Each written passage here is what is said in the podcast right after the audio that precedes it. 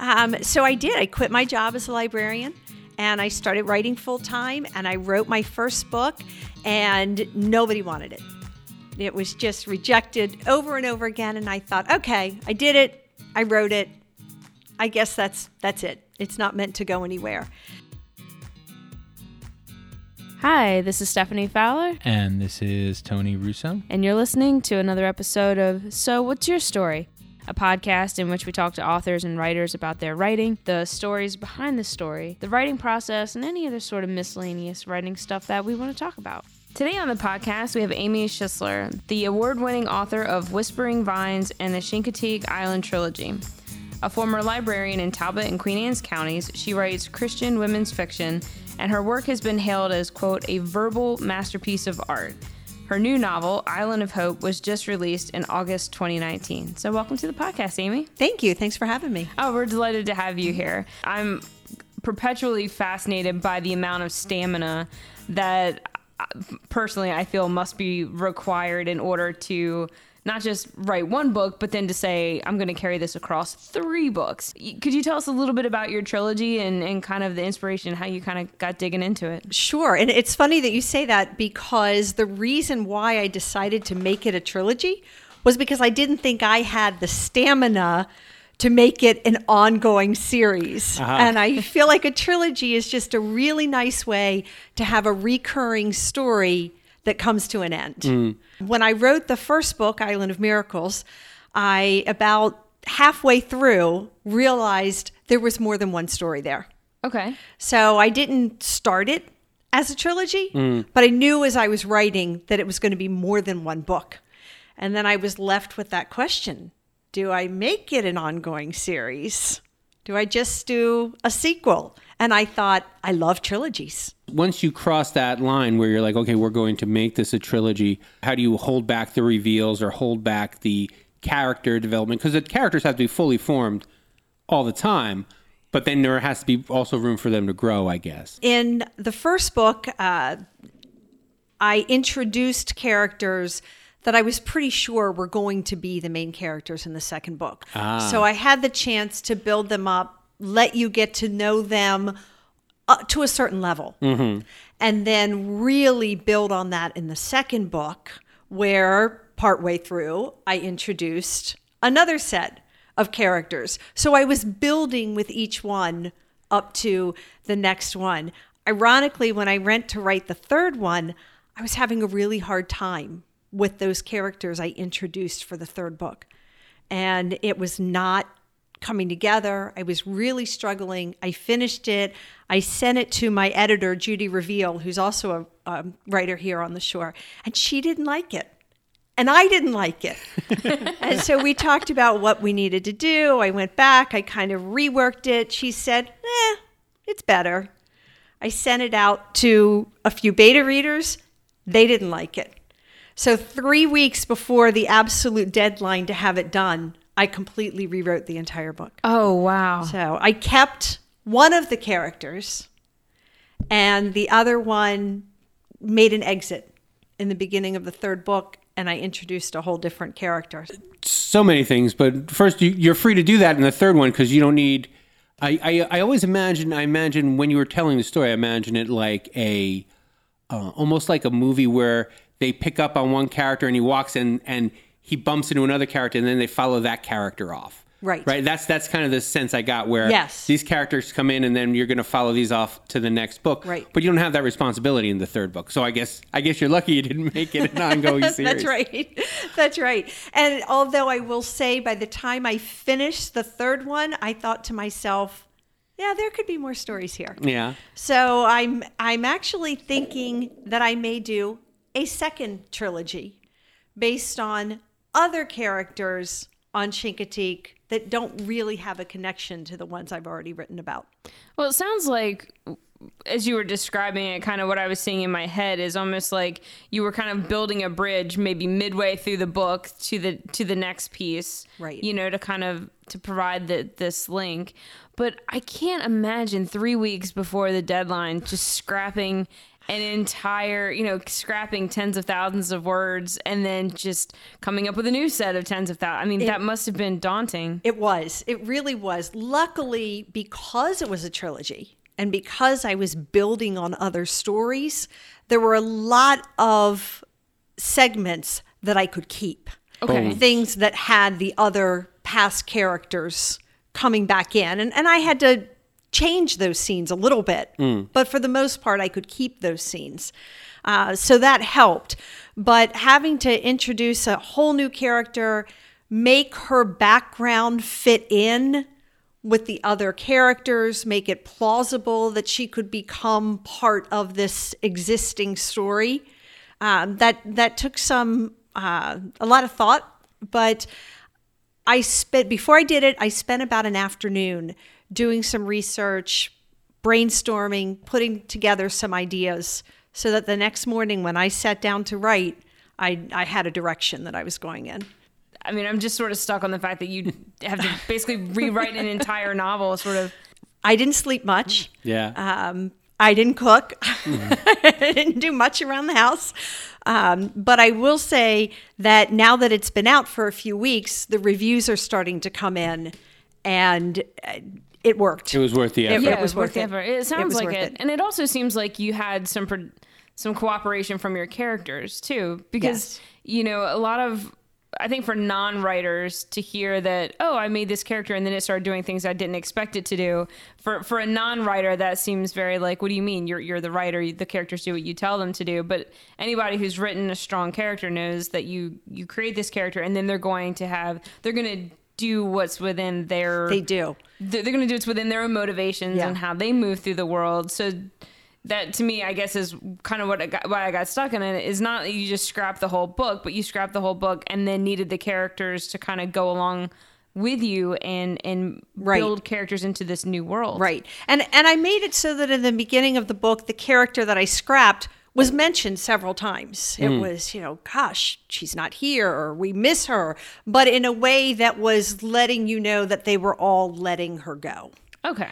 And so they were able to move on and they were ready to move on when the new character Yeah, it's came like in. in the season premiere of your favorite TV show, they they kill off one of the mainstays. Right. right Yeah. right and the the main character the the young man that the third book is based on uh, is actually is based on a real person. Uh, i have a 23 year old daughter. Her best friend from growing up um, i joined the marines and uh, got out a couple years ago and he's always said he calls me mom mom when are you going to write a book about me? When are you going to write a book about and it's a joke. It's just this this big family joke. Oh yeah someday i'll write a book about you. Right. and in the second book, when I introduced this character who was a former Marine trying to find a place to be now, find his his new start in life, I thought, well, I can now write about Nick, and so that's what I did. Oh, fantastic. And it was fun because I really wanted his character to be him. I changed his background, changed his family dynamics so that I could put him in this place in a way that would make sense. Right. Um, but I really wanted it to be his personality. And the few people, family members, and friends who know him, who have read it, have said, "Oh my gosh, You can see it him. was him." Yeah. So that was fun. yeah. What's interesting to me is the notion of a character. We were talking about characters that don't do what you want, uh, including have sustainability. Like that, the reason that the book didn't work at first was because that character's arc didn't go far enough. And I always like to talk. I always like to think that that is built in the kernel. Like when you conceive the character, certain things about that conception are going to lead it on this arc mm-hmm. and that's i think that's the part of the discovery and what was in the initial conception of the character wasn't enough to you know a fully drawn you couldn't draw more of that character than there was and i guess that that's where you ran into trouble What what I found was that the character's arc wasn't fitting into that storyline. I loved every scene that I wrote about this character and the way that she was developing and, and the things that, that were happening with her life, but it didn't fit in with that setting and the other circumstances. So I've saved all of that in a different document. And at some point, I'll come back, and maybe it won't be her. Maybe it'll be a different character, but aspects. but but um, you know, different name, different circumstances. But but I think I will definitely go back and use what I wrote at some point in the future. And what was it about Chincoteague um, that sort of drew you to do a trilogy? I mean, it's a small island, but this is a big this is a big series. I live in St. Michael's, which really is a very similar place to Chincoteague. It's a tourist town, it's a small town, everybody knows each other. Wanted to write about someplace like that, but I didn't want to set it in St. Michael's. Um, my second book, Picture Me, is actually set in St. Michael's, but I changed the name. It's the only book I've ever changed the name of a place um, because I wanted to make it my own town. Right. And I liked the idea of using Chincoteague because it would have the same feel. I could write the same kind of story and I could leave it the way that it was without people I knew coming up and saying, "Is this about so and so? And did this take place here? And is that what this is?" So it, it I was able to use the kind of location I wanted in a ready-built community that would have all the aspects I was looking for, but not feel like I had to explain myself as I wrote it. But it's interesting that you cho- you chose to name it Chincoteague and not choose another name for it. What was what was that about? I'm not sure I, I even consciously did that. As I said, with the second book, I knew I was changing the name. When I started writing, it just it, it seemed to fit. I liked the idea of the history of Chincoteague. And uh, that was one thing with my second book where I wrote about the history of St. Michael's. I had to change it because it wasn't St. Michael's. Right. And I like the history of, of the island, the ponies, the the houses that were moved from Assateague, the everything about it was just really intriguing. And I wanted to be able to to really keep the authenticity. Well, it does. It does certainly have a built-in color, right? And Yes. and, and laying on top of that tone, and, and instead of trying to impose your will on it, frees you up to do other things. Is that yes. Does that feel it right? does. In the third book, I, I kind of take on a little bit of the the island's history um, because this new character that I introduced, all she wants is to be a saltwater cowboy. And there's never been a female saltwater cowboy. So it was fun writing that in a way where I could make it happen without tarnishing Right. anything about the island itself. Yeah. There. That's that's that's an excellent point. There's such a depth of history. You know, the landscape. There, there is so much about Chincoteague. I mean, I was sort of born and raised, you know, here on Delmarva, and we spend our summers down there. You know, and there's there's such a, an attraction. There's such a, a lore in the legends and the myths of the place that I I can see why so many writers see that place and go, oh yeah, this is this has got all the stuff that I need to get going. It does. It really does. It's got a neat history and very popular today. Um, one thing I learned in my research, and I do a lot of research, even though they're fiction, I do a lot of research have for my to, books. yeah. And uh, it is uh, one of, if not the most popular retirement place for former military. Um, and so that that really became a theme in my books, uh, where the, the military that lived there or former military that settled there, and uh, a lot of the events and things that take place in the book, I was able to use that as part of the storyline. Do you know what the attraction is? I'd never even heard that before. I do not know. I would assume maybe something to do with Wallops, but maybe oh, I'm totally wrong. Yeah. You know, a lot of contractors and people. This is pure speculation on my Well, part. it, and the military plays a, a big role on the island community wise. And when you go onto the island, there are actually banners hanging from every light pole with pictures of every person on the island who is or has been in the military. And they honor every person. Um, my nephew is in the Coast Guard, uh, graduated from the Coast Guard Academy. And so for the past six and a half years. His picture's been on one of those banners. We were there a couple weeks ago and drove all around looking for his brother's banner.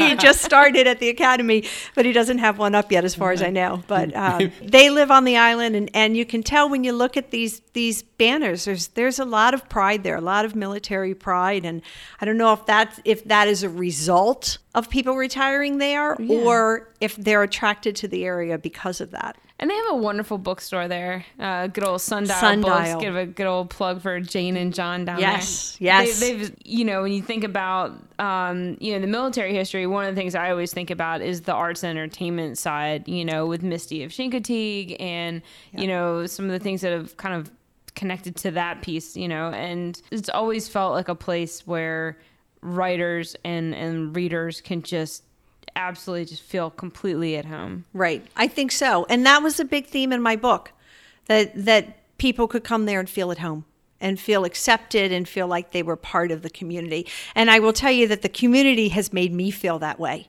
Uh, Jane and, and everybody else, I've been down there a couple times for book signings and was just there a couple weeks ago and, and had a fantastic day. Um, and I'm going to be back there the um, Saturday after Thanksgiving for Small Business Saturday. Oh, that's fun. Yes.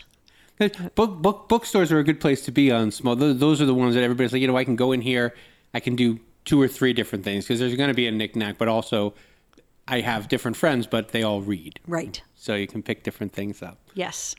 I want to go back a little bit. Like a lot. When did you when did you start on writing novels? Broadly speaking, like um, I think I think anyone who has ever tried to write anything has at least started a novel, and then there's the next step, which is finishing the novel. But knowing that you have to, knowing that you have a novel that you have to write, I guess, from start to Right. finish.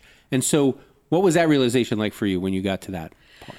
Uh, about 12 or 13 years ago, um, I was working as a librarian at Chesapeake College in Wye Mills, and um, I just had this revelation one day that I had spent my entire adult life surrounded by books and shelving books and having all of these ideas for books. And maybe it was time to try writing my own. Uh, I wrote poetry my my whole life growing up. It was my way of getting all of my emotions out. So I I wrote a lot of poetry. I wrote um, magazine articles, newspaper articles for various things. Um, and always in the back of my mind, I always knew someday I'm going to write a book.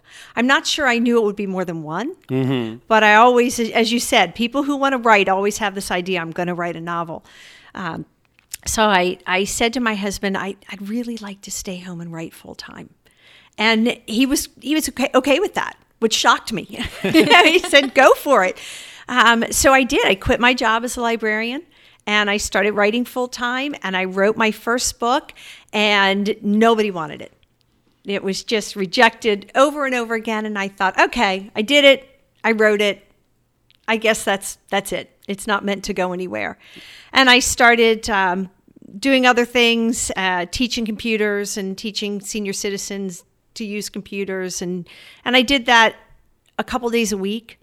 Still writing some here and there. I started writing some children's stories. I thought, well, maybe that's where I should go is, is uh, writing children's books, and um, to where I got to where I was doing all computers all the time and no writing. And again, went to my husband and said, You know, I quit my job so I could write. And he said, Oh, thank you. I'm so glad you finally realized that's what you should be doing. So I got the book back out, dusted it off, went back through, changed it, and then finally that time it was picked up by a publisher. And and what what is that process like? Because so for me, particularly because I I do nonfiction, it's become almost impossible for me to write something that I'm not already being paid to write.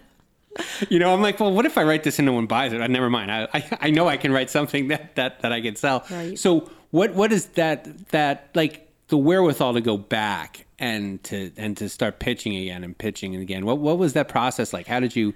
It wasn't easy. Yeah. Um, but I had an advantage in in that it was just about five years um, between the time that I first started pitching it and then went back and started pitching it again.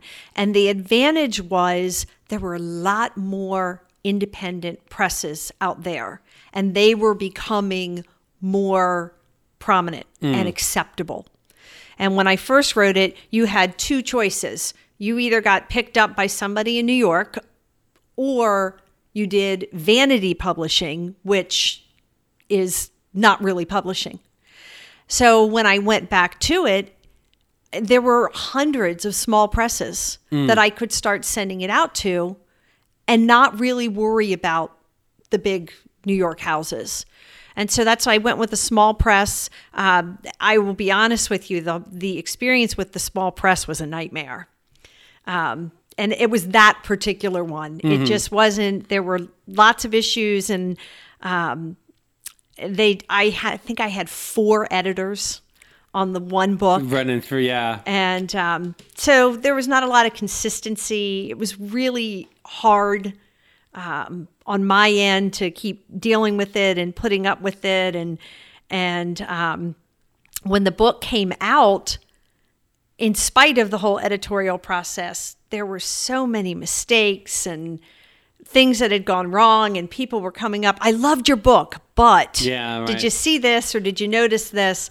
And eventually, um, my husband's an attorney. He wrote a letter acting as my attorney, so to speak, Right. and said she needs to get her rights back because, you know, th- there were many ways that they didn't really follow through Right. with the contract. That's interesting.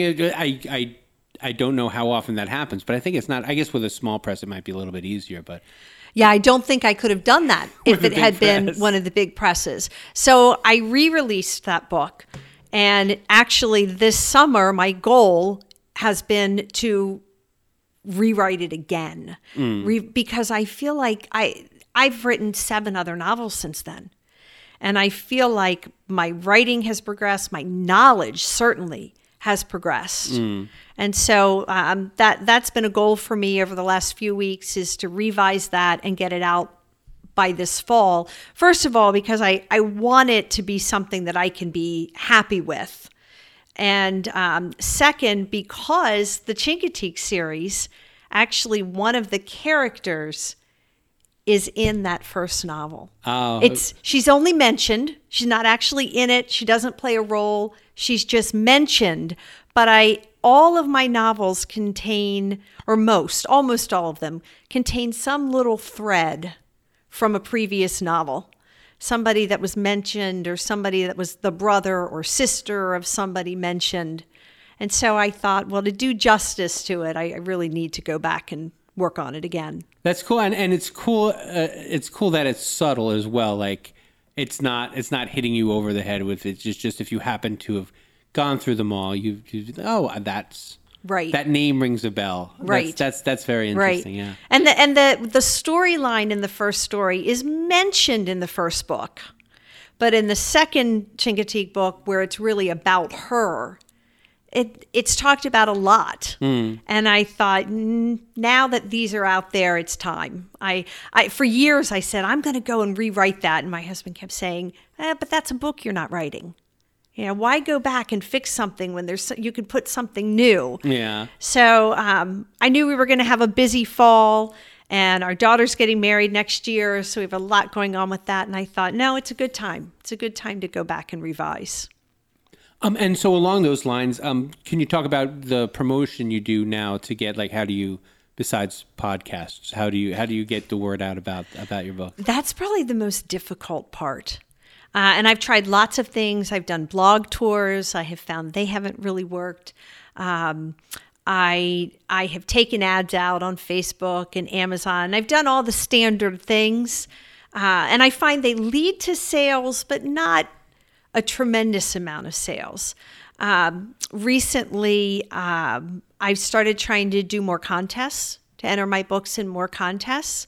Um, so uh, the second book in the trilogy, Island of Promise, I just found out a couple weeks ago, has won its sixth National Literary Award. Oh, awesome! so I'm hoping, thank you, I'm hoping that that will be uh, more of a stepping stone to being able to sell books. But it's really it's a hard thing to do, and I haven't quite figured out the best way to do it. I'm not sure we any of us have yet. No, no, no. Yeah. I, I, I, I always, um, I always like to tell the waiter that I'm taking my wife out with all of my royalties from the last six months. so don't expect a big tip. That's right. It's, It's uh, it's hard. And what's what's really difficult is that when you when you go, I mean, I God bless you got to seven because the idea of knocking on doors is when you're writing and then you're like, and now I got to knock on doors. It just seems Right. exhausting. I have on my calendar a, a couple hours a week that are blocked off for marketing. And it might be just two hours of entering contests, or it might be two hours of um, trying to reach out to libraries or bookstores. And it should probably be more than that but then I'm not writing. And I I just feel like if I keep writing and keep putting things out there, that at some point it's all going to click. It's it's all gonna going to fall together. Um, Yeah, but the business side seems to be that you know I think sometimes people, Uh, you know, writers, you kind of get caught in this. You know, oh, I'm going to write books. I'm going to write books, and then you write the thing, and then you're like, oh my gosh, there's this whole business side to it, Yes. of marketing and promotion and sales, and And you don't realize that and- in the beginning. No, that's something that I think we we figure out after the first one. Then you're like, oh my gosh, I made this thing, and the people didn't flock to my door. N- now what do I do? And I think people try, you know, newsletters and Facebook and social media, and, and you know, people try, you know, book signings and all sorts of things, and it just. You know, I think everybody's trying to figure out what works for them because I think sometimes what works for one person may not Right. always, you know, follow through with some of the others. Right. We've had some authors that have had really good success with getting their books into book clubs because then you're guaranteed, you know, X number of that, sales. that's and- been my focus lately. Yeah. is really trying to pull in in book clubs, and uh, I will travel to you, or um, I just did one that was so much fun last month that we did via FaceTime, oh fun. and uh, they were in Houston, That's and great. um, and they read my book that came out in the spring, The Devil's Fortune, and they were very excited about that, and so we were able to talk via FaceTime, and that that was a really interesting experience. So I'd love to do more of that, but I'm happy if it's nearby or if I. Uh, am in the area for for a reason. One of my books takes place in Colorado, and we have a summer home in Colorado. So when I was out there last summer, I arranged to do a signing. yeah. We we we we talked Kim Cash was the other Yeah. one. There we've we've spoken with a couple of, of a couple of writers who say you know yeah bring your books on vacation with you because you can Yeah, you never know. you, you can you can get them out there. That's uh, I I love the idea of setting the couple hours a week aside because my thing is like oh you know what I just thought of this I should do it now but I think I think that makes sense if you if you're like Tuesday mornings I don't get anything done really anyway so maybe that'll be my marketing time. Right. That that makes a lot of sense. Yeah. And that's what I did. I tried to pick a time during the week where I knew I had a standing commitment every Monday morning. And so it's hard to do something all morning, come home, eat lunch, and sit down and write. It's hard to get yourself into that mode, especially our youngest just went off to college. So I knew that if I started writing at one or two in the afternoon, what three or four, I had to be at a tennis match Right. or a field hockey game. So I thought, okay, I'm not going to waste this time. This is where I'm going to put that marketing time in. So you're right to find a spot where you're not, you know, you're not going to be productive writing, but maybe you could be productive doing something else. Because it's all part of the process. It is. It All is. right, Stephanie. Now this is the part of the show where you thank the guest. Well, Amy, thank you so much for being on the podcast and, and talking with us today. Thank you for having me. It's been a lot of fun. Good. So What's Your Story was produced by Saltwater Media, an indie book publisher in Berlin, Maryland. Visit us at sowhatsyourstorypodcast.com where you can find past episodes, guest bios, show notes, and all sorts of fun stuff. You can subscribe to the podcast on iTunes, Radio Public, Stitcher, or wherever you get your podcasts. And remember, take a second and give us a great review. Tell your story.